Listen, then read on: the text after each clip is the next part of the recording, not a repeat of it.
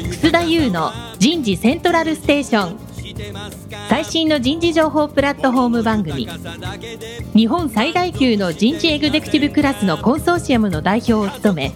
シンガーソングライターとしても活躍する楠田優が有名企業の人事や人事をサポートする企業の方をゲストに迎えて第4次産業革命時代に我が国の人事がなすべきことを模索しながら情報提供していきますこの番組は株式会社アイプラグタレンタ株式会社株式会社ファーストキャリア株式会社 AW ステージの提供でお送りいたします日本の未来は明るいと思うなら楠田優の人事セントラルステーション最新の人事情報プラットフォーム番組パーソナリティの楠田優です、えー今日は東京大崎の駅の前にあるアイプラグさん東京オフィスの4階のフロアから番組をお送りいたしましょう田村彩の健康ポイント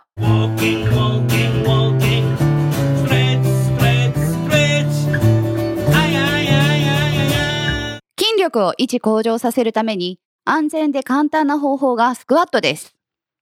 スクワットはお尻太もも体幹お腹背中の大きな筋肉を効果的に鍛えることができるエクササイズです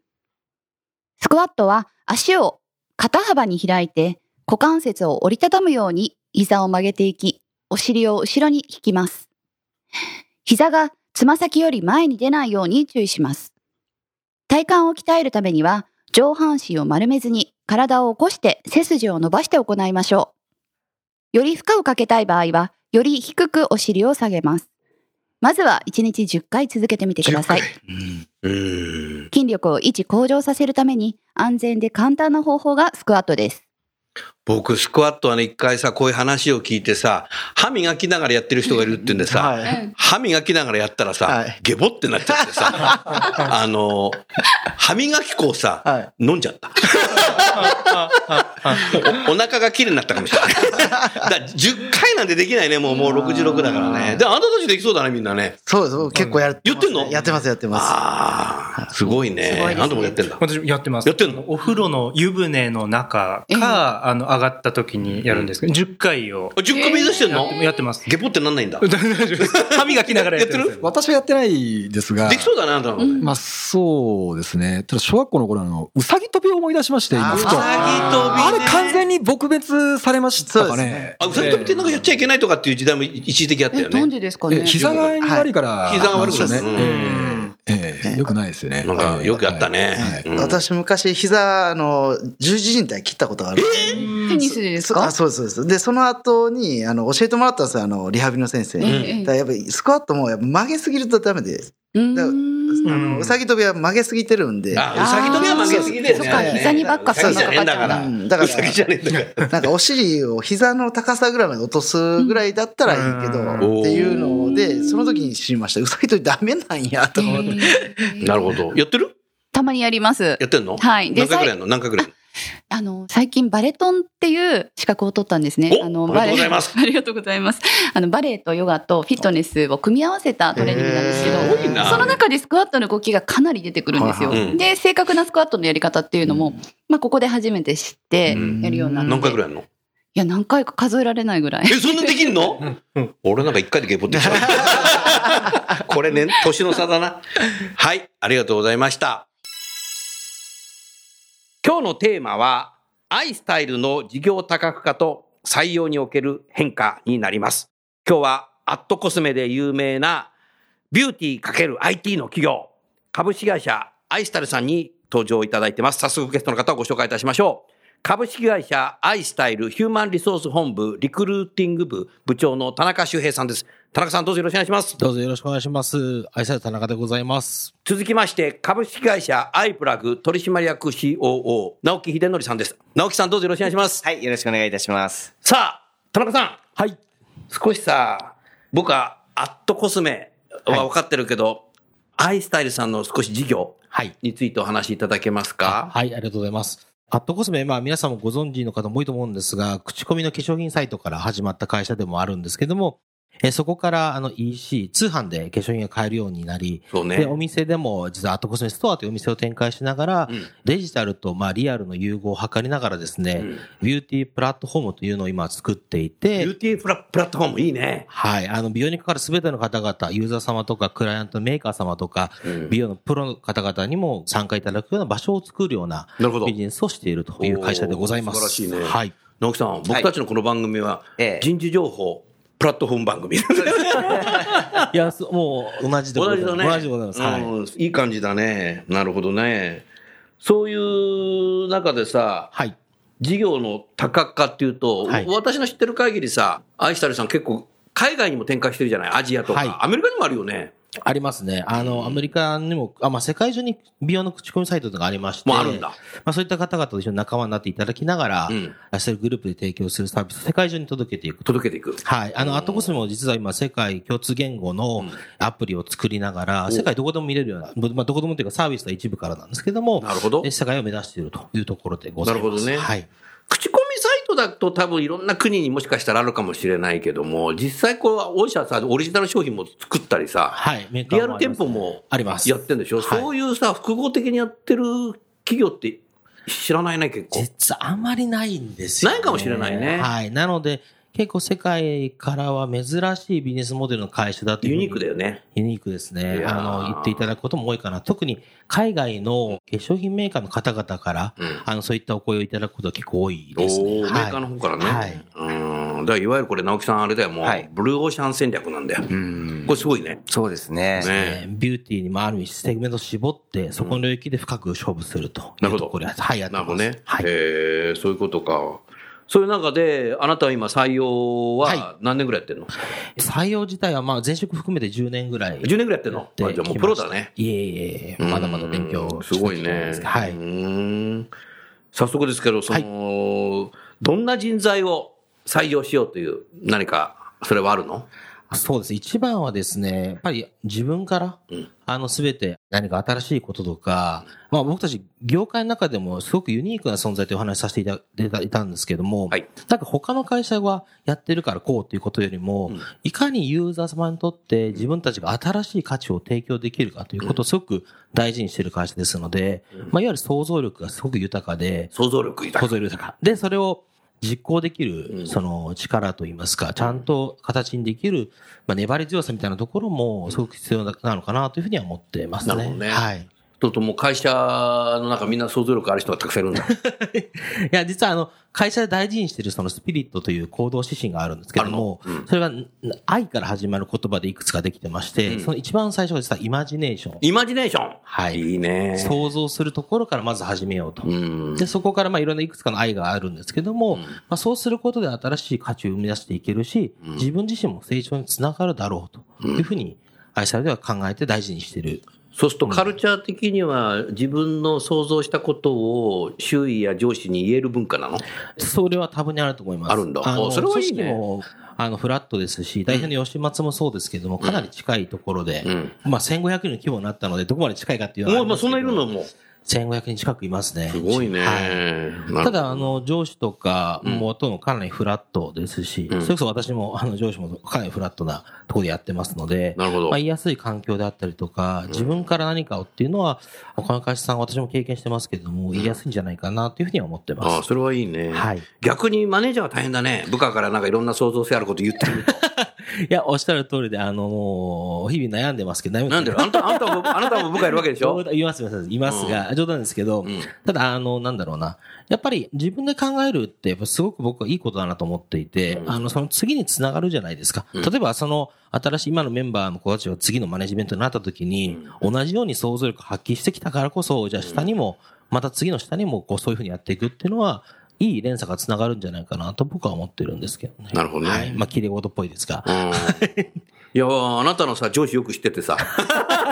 あなたのありがとうござ上いま司すも大変なんだろうなって、あなたが想像性あること言うのから思いまし たね。いやー、まあ、あの、続きの要望に答えられてわかりませんが、うんただ僕も実は今、マンスリーチェックインという月に1回、自分のキャリアだったりやりたいことっていうのを、全社で実はワンワンミーティングがあってあるんです。ワンワンやってんのやってます。やりたいことはい。いいねで、そこで毎月、じゃああなたのために時間取ってくれてんだ。そうなんです鈴木さんがはい。1時間。鈴木さん。聞いてるこの番組。そこで、あの、毎回ディスカッションシートっていうあの資料を作って、わおまあ、鈴木に当てるんですけどうも、まあ、ああでもない、こうでもない、フィードバックいただきながら、もらいあなれがはら。適切なアドバイスするよね。そうですんね。素晴らしいよね。あーなるほどなって思わせることは多分にありますね。いや、素晴らしいですはよ。い、や、去年、鈴木さん本部長とさ、たまたまあのアメリカのネバダ州、はい。ネバダ州っていうのはカリフォルニア州はのい一つ奥入ったところなんですけど、ネバダ州のね、ラスベガスでね、はい。ばったり会ったの。さっきおっしゃってましたね。え、健介さん何してんのと、いや、草先生これ何してんの お互い何してんだじゃあ今日飯食うとかっつってね、メキシコ料理をね、食べに行ったね。ああ、いいですね。やっぱね、アメリカ大陸だから、あの、南米、南米じゃないけどね、メキシコはね、中米ですけど、メキシコ料理はやっぱ大陸繋がってるからねあ。ー多美味し分そうですうまい。日本で食べるね、メキシコ料理と違うんだよね。あ、そうですか。めちゃくちゃうまかったね。 いいですねうん。それ以来ちょっとね、会ってないんですけどね。はいありがとうごい、ざいやまー彼は前職、前々職から私はよく知ってますけど、素晴らしいそうですね。方だね。ここ来る前にね、ずっと電 話してた。そうなんだ。ありがとうございますうーんそういう中で、はい採用は、職種としてはどんな職種を採用されてるんですか一応、まあ、形としては、総合職と総合職、開発職、エンなるほジどニア職っていう二つなんですけどはいも、まあ、その中でも総合職は、配属される可能性で言うと、いわゆるメディアメディのア事業の開発、まあ、ディレクションとかプロデューサーというところから、広告を中心とした 2B 向けの営業であったりとかもございますし、トレーディングの会社もあったりとかお、そうなんだ。あ、ございます。あの、越境 EC をやってますのうんうんで、うんまあ、そこの貿易系の仕事、あとは EC と、あとお店の、まあ、販売員のスタッフというよりかは、あの、その店舗のマネジメントになおうおっうなるていほくどねような、はい、そういったお仕事もあったりしますし、あとは経営企画とか、まあ、人事もそうですけれども、ココーポレート系の仕事にも配属されるという。なるほどいわゆる総合職。総合職でね。はい。うんで総合職の方はやっぱ会社がどんどん成長してるから、い、ろいろ仕事を変えることもできる。あそうですね。。あのー人事が言うと本当はうさんくさいんですけど、いやそんなことないよ転職する必要がないぐらい職種はございます。うん。はいなる。ほど。それは直樹さんいいね。そうですねいろんな仕事チャレンジできるっていうのも。アイプラグもそうじゃないそうですね、アイプラグもポジションはいろいろございますね。ねえどんどんではいきるね。うん。と、エンジニアはエンジニアはもうフロントからあのバックも含めて、なんでしょう。あの少し前で言うとフルスタックのようなエンジニアをにごめん出してもらいながら、配属としてはいろんなサービスの多岐にわたりますので、そこに配属されるってこともできますね。なるほどねはい。実際その、学生さんはい。にはさ、どんな形で接点持ってるのえっ、と、基本的には、去年夏にインターンシップをやってまして、で、そこもですね、アイスタイル当社のビジネスモデルの面白さ、優位性みたいなところに、学生さんに興味を持っていただきたいので、そのビジネスモデルをどういうふうに理解して、就職活動を活かしていくのかっていうようなインターンシップを設けて、5日間やってました。おお、はい素晴らしいね。はい。で、まあ、最終的な新規事業を作ってみたりとかってところなんですけども、その前段として、いろんな会社のサービスをビジネスモデル整理をしたりするプログラムがあったりとか、うんまあ、それを踏まえて、じゃあ、アイスタイルはっていう位置づけに置き換えて、えーじゃあそこからプラス新規事業を作ってみようということをやってました。実際その、インターンシップの学生っていうのはどうやって集められたんですかは、えっ、と、オファーボックスさんもそうですし。あオファーボックスで集めたんだはい。もうなるほどあの差し交わせていただきましたし、うん紹介会様からのご紹介とあそういうのもやってんだもあったり、はい。へあーの、参加いただくことで、あの、ご案内いただいたりして5日間やるってことはさ、現場の社員も、現場もそうです入ってくるでねしょ。えっと、実はですね、中間発表と最終発表は、代表含め取締役社長も入ってくるのはい。熱心だね。はい、そうなんです。で、1日のメンター2、3時間ずつではあるんですけども、メンターには、えっと、その下のバイスプレジデント、メンバーとか、現場の事業部長が入って、学生とこう、壁打ちしながら、やってんのサービスを作っていくサポートをしている。やってんのやってま具す。体的だね。はい。直樹さんすごいね。そうですね、なかなかここまで本格的にやってらっしゃるケースって珍しいかなと思います、ねもう今ね、インターンシップやってない会社ってないんだろうけども、いろんな企業行くとね、1日インターンシップやってるとこが多くてさ、で、僕はなんか仕事の関係で結構学生にもあったりするんだけど、1日インターンシップを2社行きましたとかつってんだえちょ、ちょちょっと待って、1日インターンシップを1日2社行ったってこと は、はい、午前中で1社と、午後で2社ですって、 えーって、それってインターンシップじゃなくて、それ会社説明会じゃないのって言ったらそうですそうですそうでしたとかつってましたけどね。あインターンシップっていう名の会社説明会が多いよねー。学生さんに聞くことも多いみたいですけどね。あまあ僕たちも実は大きい位置づけで言うと、その5日間のインターンシップも、まあ、会社説明ではあるんですよ。うんなぜかというと、一方的に情報メッセージを伝えてやるような会社説明じゃなくて、能動的うんにいろんなワークをしながら、新しいサービスを考えていく中で、ISR という会社を、まあ、一つの参考にしてもらうと、うん能動的に会社を理解してくれる場っていう意味では、うん確かに説明会によるようなものなんですけども、うんでも5日間それやるっていうことは相当創造的な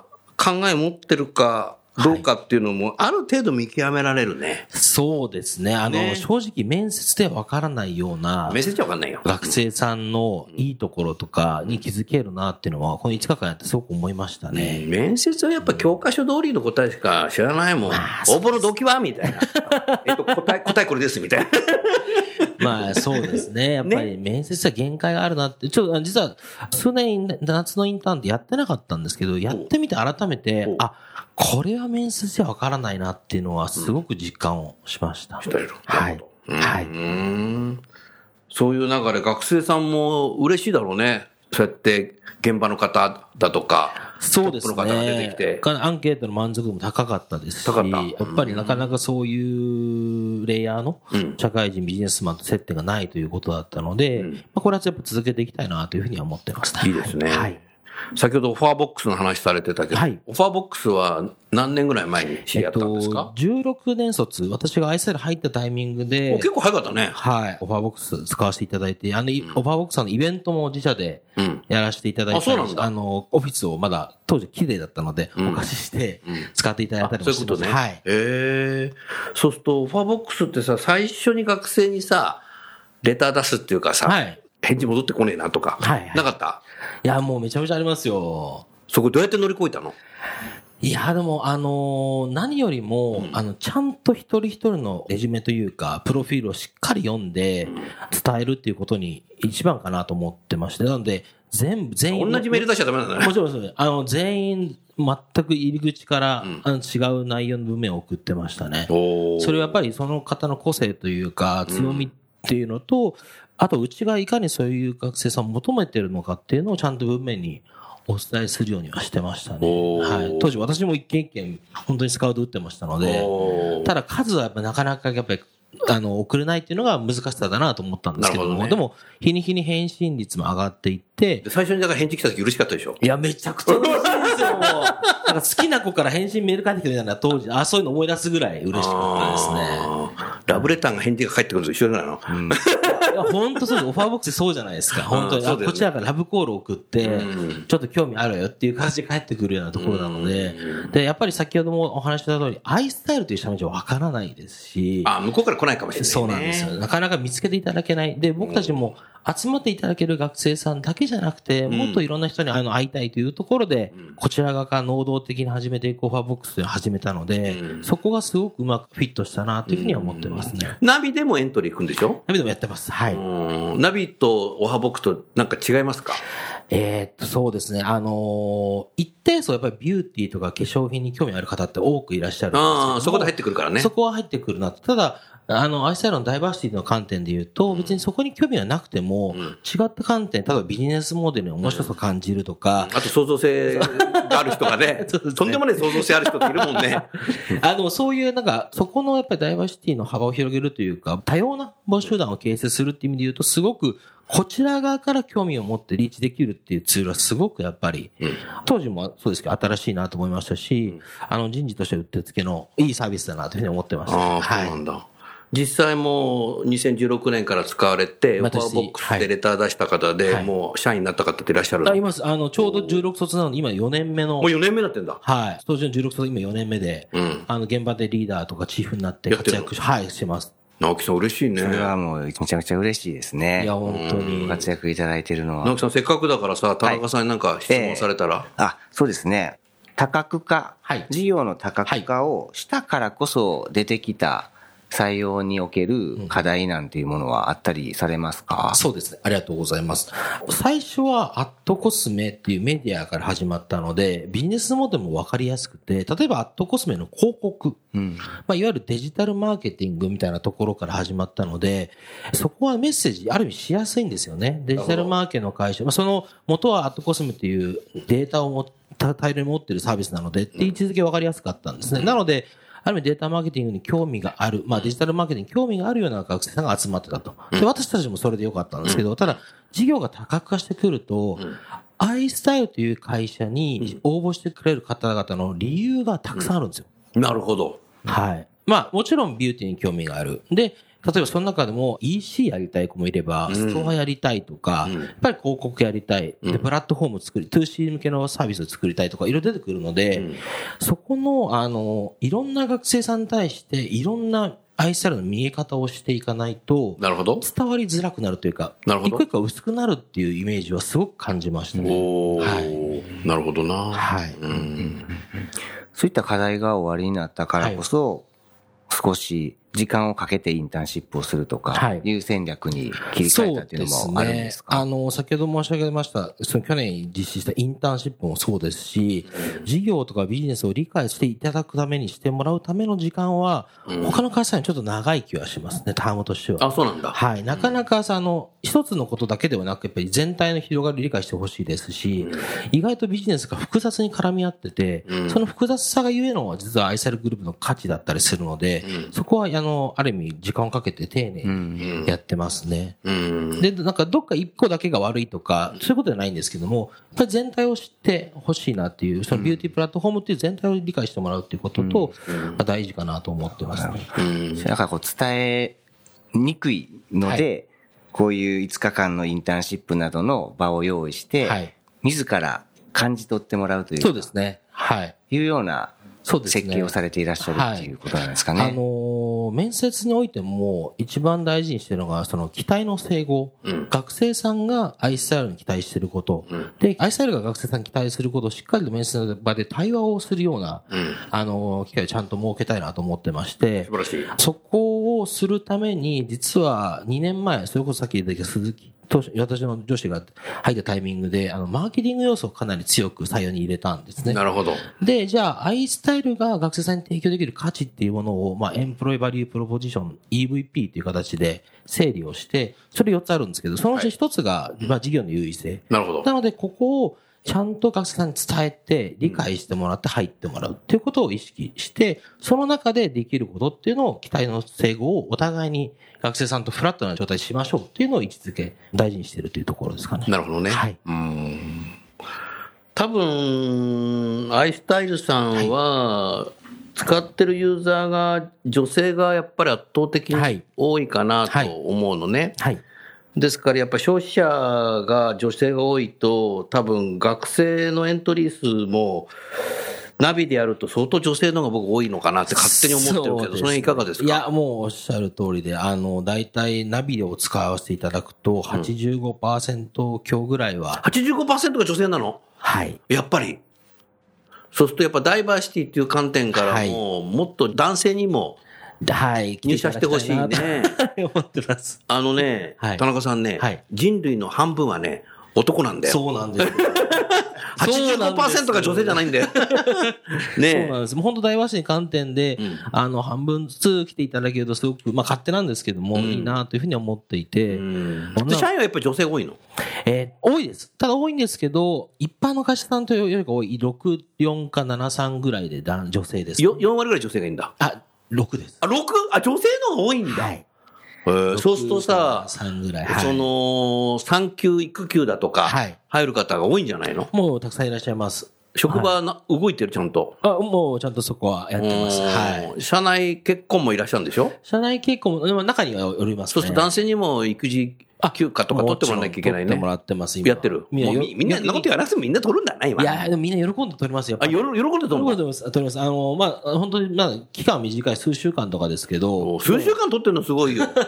えでもやっぱり最初、本当に2週間、3週間ぐらいだけでも、すごく喜んでる社員多いですけどね。おーはい。じでゃもあ、取ってくださいって言男って性にまとっすても女性にとっても働きやすいんだね。だと思います。おーはいそ。れやっぱ重要だよね。大事だと思いますね、やっぱり。はい。そうすると、インターンシップを5日間のサマーインターンシップをやって入社する方と、しないでも入ってくるだろうなというふうに思ったんだけど、はいはい違いありますか入った後。そうですね。なんか露骨な違いというのはないとは思うんですよあないのの、なぜかというと、同じ以上の、あの、インプットを、あの、集合研修結構しっかりやってましてあ、入社してから入社してからへー3ヶ月ぐらいはみっちり研修。 ?3 ヶ月やんのはい。わ。そうすると4、5、6だから7月ぐらいに配属するの。はい、7月1日配属です。 7月1日配属だって。なので、そその間3ヶ月。月間研修受けてては、い給料もらって飯食えんだ。はい。あ、それいい な。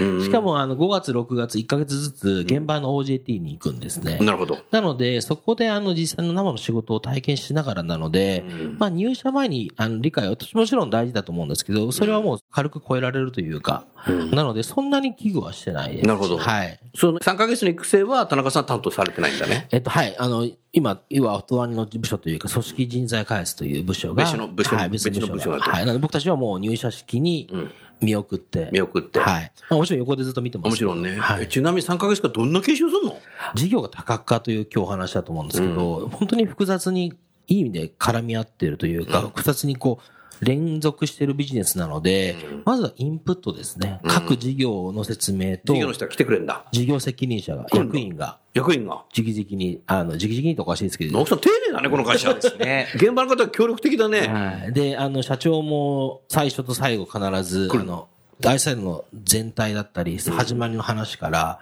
あと最後は大質問会で、もう何を、研修3ヶ月経った時に、改めて吉松に何度も聞いてよっていう形で、1時間から1時間半ぐらいやるの。やってます。熱が入って、おー毎回盛り上がるんですけど。もうこれはまさにオンボーディングで、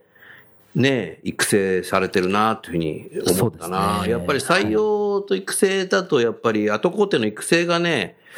かけるとね、はい。良くないんですそうですね。ね。はいそれで、そういう人たちっていうのは学生はこんなはずじゃなかったみたいはな形になっちゃうし、はい企業側もうんうん。なんか残念だなというふうに思っちゃう。そうですねオンボーディングでやってるっていうのは、これ直樹さんすごいね。そうですね。ああ、素晴らしいな。キャリア採用もやってんの中途もやってます。でもは圧い倒的に新入社員の方が多いんだ。いや、実は中途の方が多いんであ、す。中途の方が多いのあの、この数年は本当150人ぐらいの。中途すごい取ってんだ。採用ということはやっぱり事業成長してんだ。はい、あの、まあ、中期経営計画をこの4年前に出しまして、あの、そこを加速させるためにも、人員の最適な採用と配置っていうのをやってきましたあんので、たじゃあさ中途もやってんのちょっと見てます。はい。両方やってんのはい。おお休めないんじゃないのそれじゃ中途だとさ、やっぱ夜面接来るでしょそうですね。あ、まあ、あの、もち新ろん、卒いだともうなんか朝から、あんたなんか働き方改革してないんじゃないのや、でも私今度はラ、ジオ出てる場合じゃないんじゃないのもうもう帰った方がいいかもしれ ない。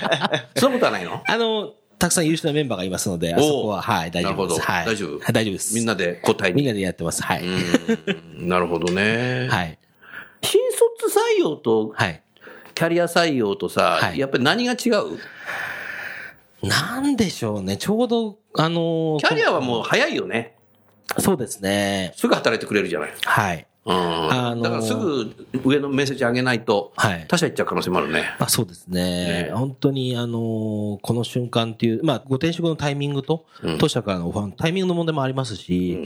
転職だからので余計にやりたいことが明確だったりするじゃないですか。うんそこが本当にうちでできるのかっていうところはすごく丁寧にお話をしてますね。なるほど。なので、まあ、さっき言った期待の制御もそうですけど、新卒よりももっと具体的な話をやっぱりしなきゃいけないですし、うんちょっとやっぱり、対外的に出している、その、中期経営計画だけでは伝わらないものをう、んしっかりとこう、お話をして説明するってことは求められるのかなと思いますね。より具体性を持って。うん。まあ、これ、どこの中途採用のか、皆さんも一緒だと思うんですけど、うん。そこかなと思いますけどね。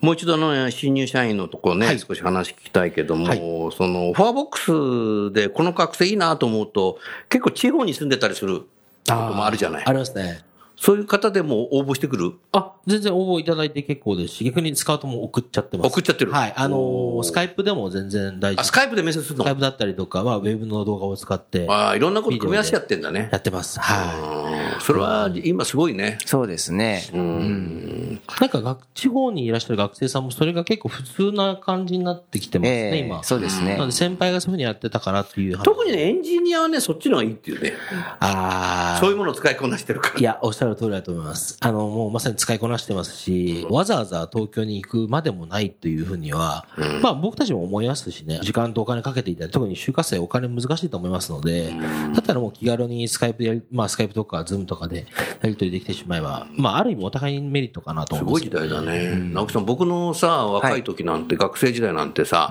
地方からさ、みんな容疑者で来てたよ。あよ容疑者だよ。 夜行バスってなかったから。夜行バスないもんだって。容疑者だよ。ええすごくね。すごいですね。いやー、歌の世界かと思って、容疑者。演歌 だな。いやー、すごい。寝台車で来んで、寝台車で。ねえええ。時代が変わったね。うん。そうなんだ。素晴らしいね。なので、あのー地方だけでなく海外の実は学生さんも、お金も取ってんのあの、海外に留学している方とかも、あ、海外の留あの学国籍に問わず、外国人もも取ってるんじゃないの外国籍のあの社員もいますね。ええはいそれどうやって、どうやったんですか、その学習えっと、オファーボックスもそうですし、オファーボックス外国人いるのあ結構。あの、たまに登録いただいてますね。なるほど。はい。実はですね、あの、アットコスメって、日本の化粧品にベストコスメランキングとかっていうシール貼ってあるんですよ。なるほど。で、それが世界中に実はプロダクトが行ってて、なので化粧品と一緒にアットコスメも結構海外認知されてるんですよ。なのそれで、すごいね実は直接応募が来るんですよ。まあ数、数はそんな多くないですけど、そこから採用に急で有名なんだ、この会社。実はプロダクト、日本の化粧品さんと一緒にそのシールが行くので、アットコスメ実は海外で認知はあるんですよ。シール1枚で。シール1枚でランキングベストコスメって。ちょっとアイプラグもシール作ろう。ハーボクシールをじゃあ。はい俺ちょっとアメリカに買ってくるよ。なので意外とアジアのあ の女性の方々はアットコスメは、まあ、愛されてる社名は知らないと思いますけど、うんアットコスメは知ってて、うんで、日本で就職したいなってこう学生さんが、アットコスメ検索する、あ、愛されるなんだって来たり。なので、一定説明会、通常説明会やっても、海外の方って結構何名かいらっしゃるんですよ。はい。でも日本語を喋れないとダメだね。そうなんですよね。まだまだ日本語は共通言語で、まあ、オフィスの共通言語ですので、まあ、そこはちょっとお願いしてるというところと、ただまあ、あの、別に英語しかできなくてもいいんじゃないかなって、個人的には思いますけどね。どこの国の人が多いのえっと、中国、台湾、うんやっぱアジアですね。まあ、欧米の方そんなに多くはないんですけども。でもアジアだとね、僕が今まで行った国だとね、やっぱはいベトナムがね、あー日本に合うなっていうふうに思ってるよあ。そうですか。ベトナムはね、例えば、北の方ハノイって言うんだけど、はい南方の方がホーチミンね。はい。ハノイだとね、ハノイ工科大学ってあるんですあよ。あ、はいはいはい。ここはね、日本語勉強してる学生多いんですよ。あ、そうなんですね。うん、で僕はね、20人ぐらいのね、ハノイ工科大学でミーティングしたけども、はい2時間ぐらいミーティングしたけどね、はいすごいよ、みんな。普通にやっぱりコミュニケーションちゃんと取れて。うん、で一応ね、心配だからね、通訳つけてもらったんですよ。はい。だけど、通訳使わなくてね、僕、日本に喋ってると、みんなね、もうメモしてんでね、はあすごでい。メモはベトナム語で書いてあるけど、そすごいよ、でないつから勉強してるのって、大学1年からだって、であー彼ら、彼女たち、大学3年なんだよね、ものすごい勉強してるよね、日本語、普通に喋っても。ああ、なるほだからそういう学生だと日本語できるし、で、やっぱ日本で働きたいっていう学生すごく多ど。うい、ん。いいんですよね。そうですねうん。だからやっぱ真面目だしね。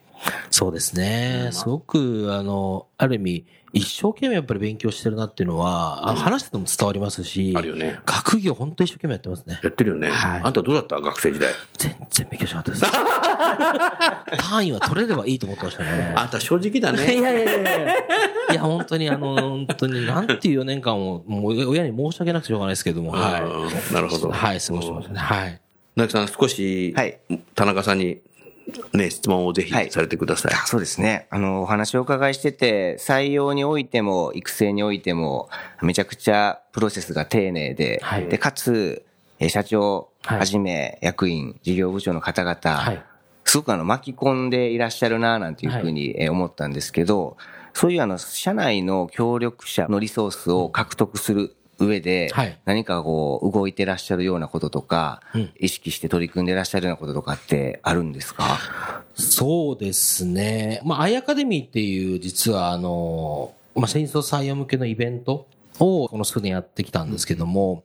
まさにそれが、その形として分かりやすいかなと思うんですがア、イアカーデミーって具体的にどんなこと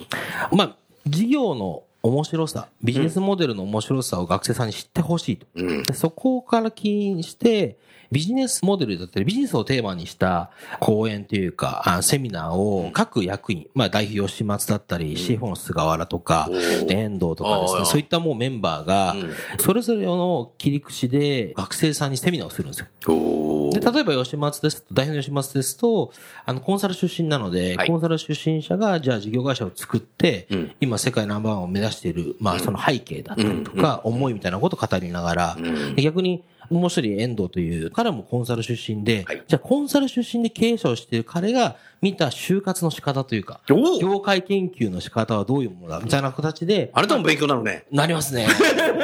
まあ、あの、ビジネスモデルだけではないんですけども、少し、こう、ビジネスに興味を持ってもらえるようなセミナーを実はやっていたのがアイアカデミーというもので、こういう、こういうのも、あの、その、直木さんのご質問にお答えすると、あの、普段のコミュニケーションだと思うんですね。あの、私以外の人事も、結構フラットに、あの、役員だったり、社長と話をする機会もあるので、まあ、そこでこういうことしたいんですとか、あーそういった話を日々しているというか、でそれに対して、もう、全面的に協力というか、あ、いいよ、やろうよ、みたいな感じで言ってくれるのは、あの、僕たちの巻き込み力というか、やっぱり経営がコミット、再にコミットしてくれてるなっていうのはすごく感じてますね。はい。あの、CFO の菅原とかもよく、採用大事だからって、周平ちゃんでやろうぜ、みたいなこと言 う言われ、まあ、プレッシャーも感じつつも、なかなかそう言ってもらえる環境ってすごく恵まれてるなっていうのは、おーいいですね。あの、手前味噌ですけども、感じております。はうい。んなんか、直樹さんあれだね、はいやっぱりベンチャーだから、ええかなりアドベンチャーっぽいよね。そうですね。うん、だからなんかチャレンジができる。うん。ね、そんな感じだね。そうですね。あーあの、やっぱり、あの、もう出来上がった産業じゃないので、そうですね。ねえまだまだまだまだですね。どんどんいけるって感じだもんな。はい。うんやっぱり、去年と同じことを知っていいと私個人的には思ってないですし、わお。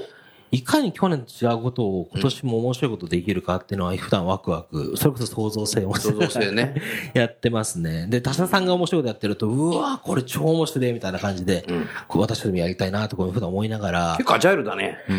うん。そうですね。この規模の代わりに、今、20年経つ会社なんですけど20年経ってんだはい、創業20年経ちまして、おーなんですけど、やっぱ採用を攻めていきたいなというか、どんどんどんどん新しい、まあ今まで出会ったことない方々にやっぱりリーチしたい。で、そこにはやっぱりいろんな切り口、いろんなテーマでやる必要があるので、まあそこはやり続けていきたいなと思ってますし、ただ、見せ方だけではなくて、さっきお話をしたその期待の整合、しっかりと対面する学生さんと対話をして、活躍してもらえるってことをお互いにちゃんと握ってですね、あの入社に至ってほしいなっていうのは本当に思ってるところですかね。はい。楠田優の Human Resource Music。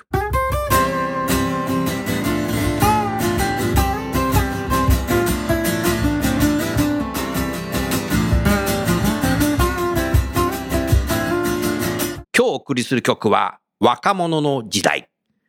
2019年8月1日、水道橋のライブハウス、ワーズで演奏したライブ音源になります。それでは聴いてみましょう。若者の時代。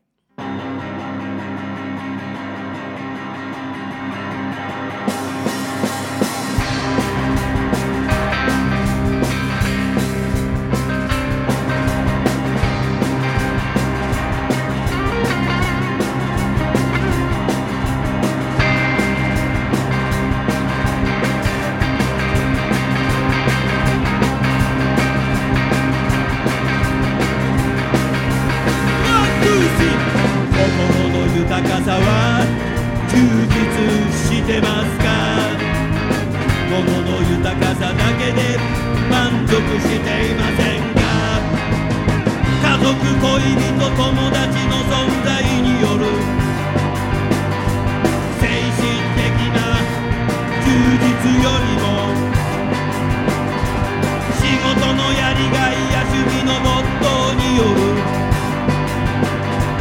心の豊かさが大切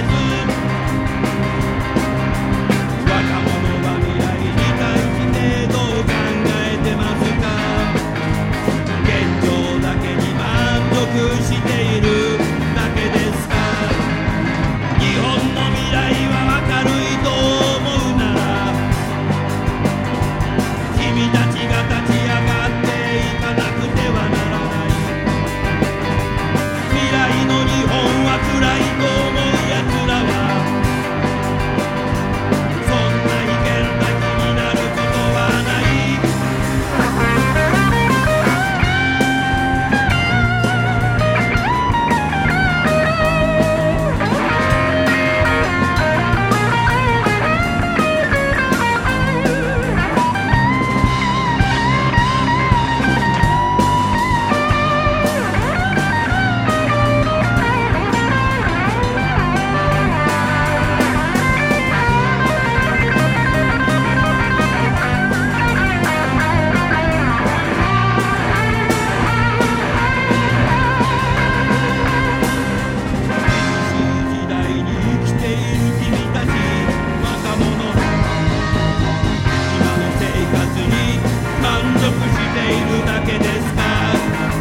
自分の思い通りにいかない時でもあなただって努力しようとするならば社会や環境が悪いと感じることではなく前向きに前進することが大切前向きに前進することが大切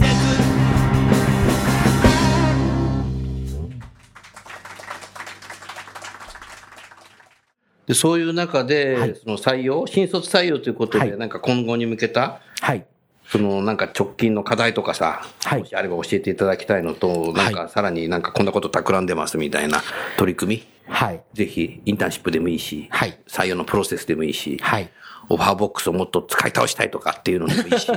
もう使いませんっていうのでもいいし、なんかお話しいただけませんか、最後。はい、ありがとうございます。まあ、オファーボックスは引き続き使わせていただきたいなって、これ、あの、一応かったありが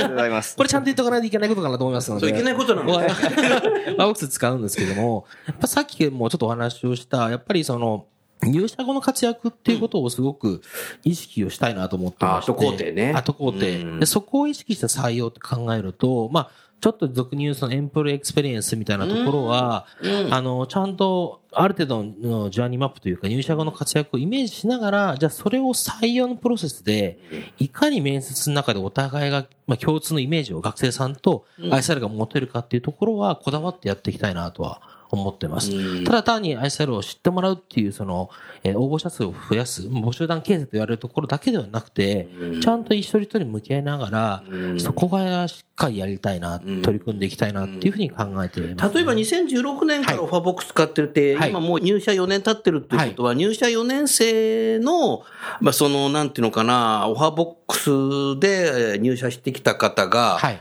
今後ね、はいあなたがオファーボックスでさ、レターを出して、はい面接に来た方に、はい。最初にその人が会うといいね。そうですね。最初でも 2, 回目でもいいです。それでやっぱりね、あー自分をストーリーで語ったらいいんだよ。ああ、なるほどなるほうどん、。ストーリーテイリングですよ、これ。自分はね、その、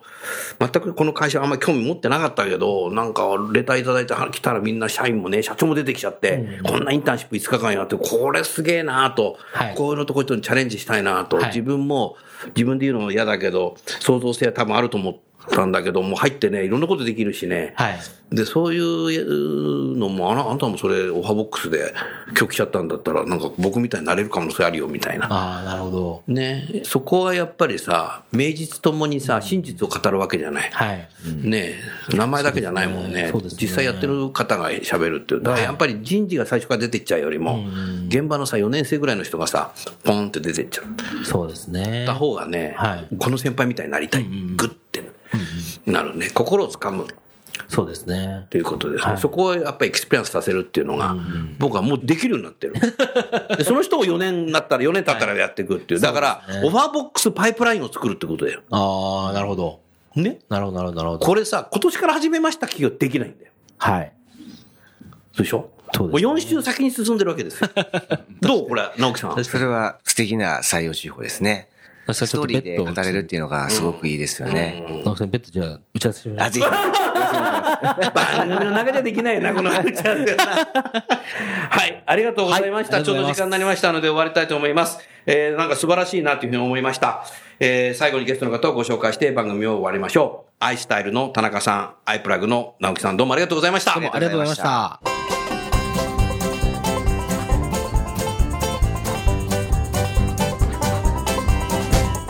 今日の番組はいかがでしたか楠田優のサードアルバムの中から「輝け飛び出せグローバル人材」とともにお別れですこの番組は企業から学生に直接オファーを送ることができる新卒向けダイレクトリクルーティングサービスを提供する